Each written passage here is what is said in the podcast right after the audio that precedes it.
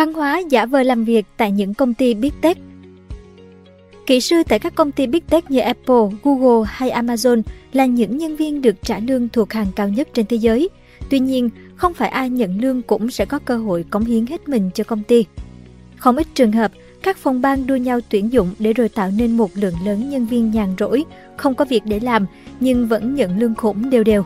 Các chuyên gia gọi tình trạng này là văn hóa giả vờ làm việc – nếu yêu thích video này, bạn hãy tải ứng dụng sách tin gọn để ủng hộ nhóm nhé.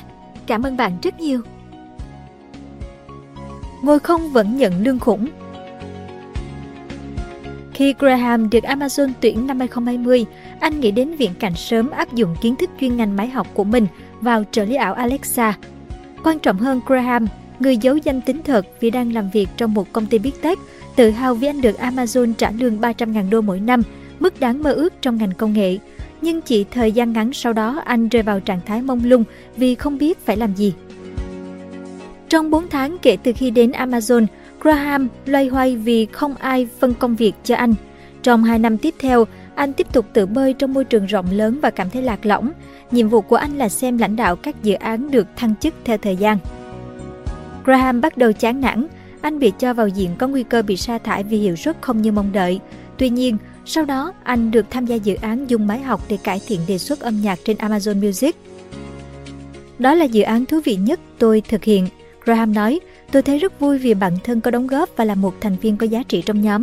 Nhưng dự án không được triển khai thực tế, quản lý trực tiếp của anh nói đó đơn giản chỉ là bài tập để đáp ứng các điều khoản đã ký trong hợp đồng công việc.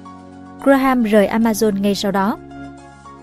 Trong nửa sau 2022 và đầu năm nay, khi nhiều công ty công nghệ tại thung lũng Silicon sa thải hàng chục nghìn nhân viên, có một thuật ngữ được nhắc tới để mô tả những người như Graham, đó là giả vờ làm việc. Fake work, họ không có gì để làm, thực tế họ đảm nhận vị trí hữu danh vô thực, mọi thứ đang được phơi bày. Có những người chẳng làm gì ngoài đi họp, Nhà đầu tư nổi tiếng Keith Roberts nói tại một sự kiện vào tháng 3 do ngân hàng đầu tư Evercore tổ chức.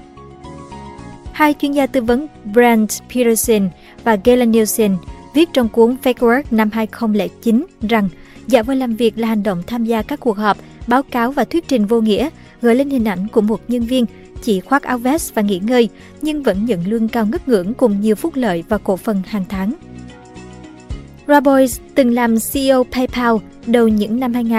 Ước tính, Alphabet và Meta có hàng nghìn nhân viên không làm gì cả.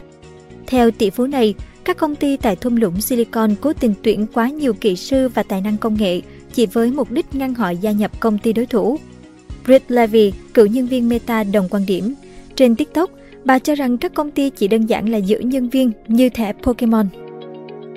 Tuy nhiên, theo phỏng vấn của Business Insider, với hơn 30 người từng là nhân viên và quản lý cấp cao trong Big Tech, vấn đề còn liên quan đến cách quản lý của đội ngũ cấp cao. Hầu hết người lao động đều muốn làm việc, Họ muốn xuất hiện, đóng góp công sức trong 8 tiếng và cảm thấy hài lòng về bản thân. Giáo sư Scott Latham của Đại học Massachusetts Law nhận xét, thủ phạm thực sự hình thành nên văn hóa giả vờ làm việc là những quản lý lười biếng. Được giao công việc không đâu vào đâu Vấn đề giả vờ làm việc tồn tại từ lâu, làn sóng mới nhất diễn ra khi đại dịch bùng phát khiến các công ty phải làm việc từ xa.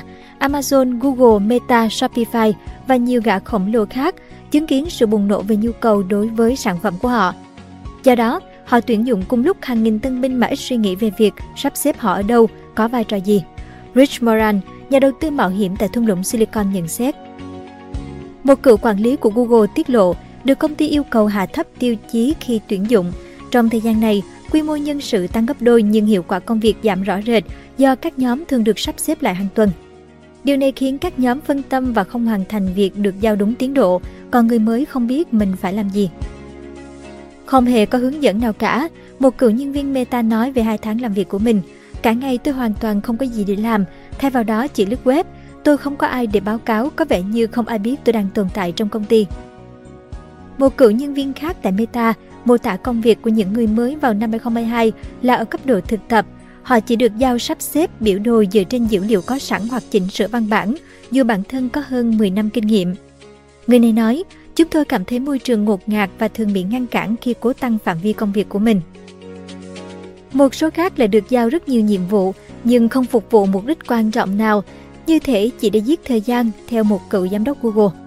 Một nhân viên cũ của Meta được thuê trong đại dịch nói Bản thân rất thất vọng vì cảm thấy nhàn rỗi, đến mức cô đã nhận công việc thứ hai tại Microsoft cùng lúc, nhưng Meta không hề hay biết.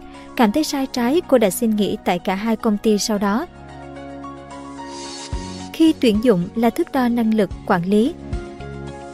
Theo các nguồn tin, vấn đề giả vờ làm việc tăng cao bắt nguồn từ cấp quản lý, những người cố tạo ấn tượng với cấp cao hơn bằng cách tuyển dụng Họ sẽ được khen thưởng vì hành động của họ cho thấy nhóm mà họ lãnh đạo đang làm việc hiệu quả và họ là nhân tố quan trọng, Moran giải thích.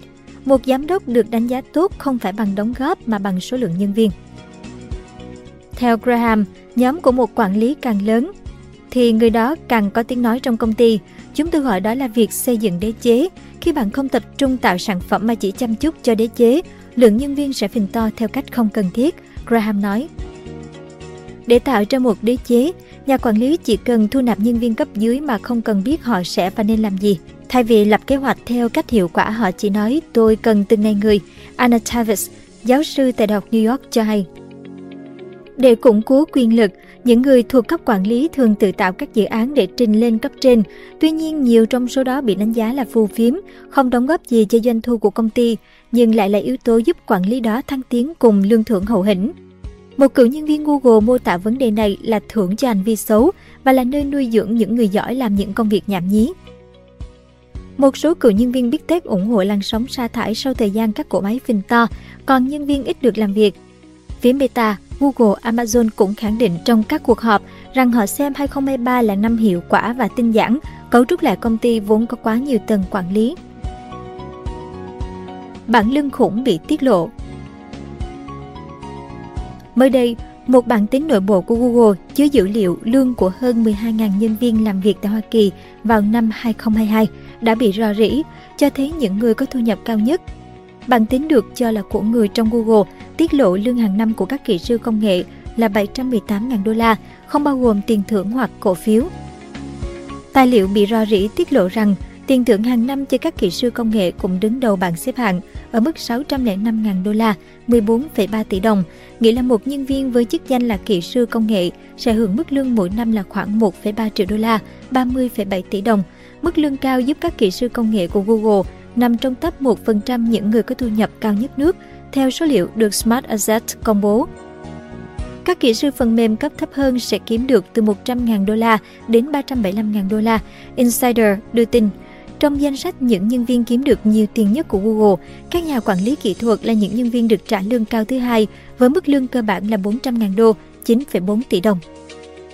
Tiếp theo là nhân viên bán hàng trực tiếp cho doanh nghiệp của Google, kiếm được 377.000 đô, 8,9 tỷ đồng mỗi năm và cố vấn pháp lý của công ty và đội ngũ bán hàng theo sau. Cả hai đều có mức lương cơ bản là 320.000 đô la, tương đương 7,5 tỷ đồng Nhân viên được trả lương thấp nhất tại Google là nhân viên điều hành kỹ thuật với mức lương cơ bản bắt đầu từ 47.000 đô, tương đương 1,1 tỷ đồng, thấp hơn 1.000 đô so với lương của một thực tập sinh kỹ thuật tại công ty thuộc sở hữu của Alphabet.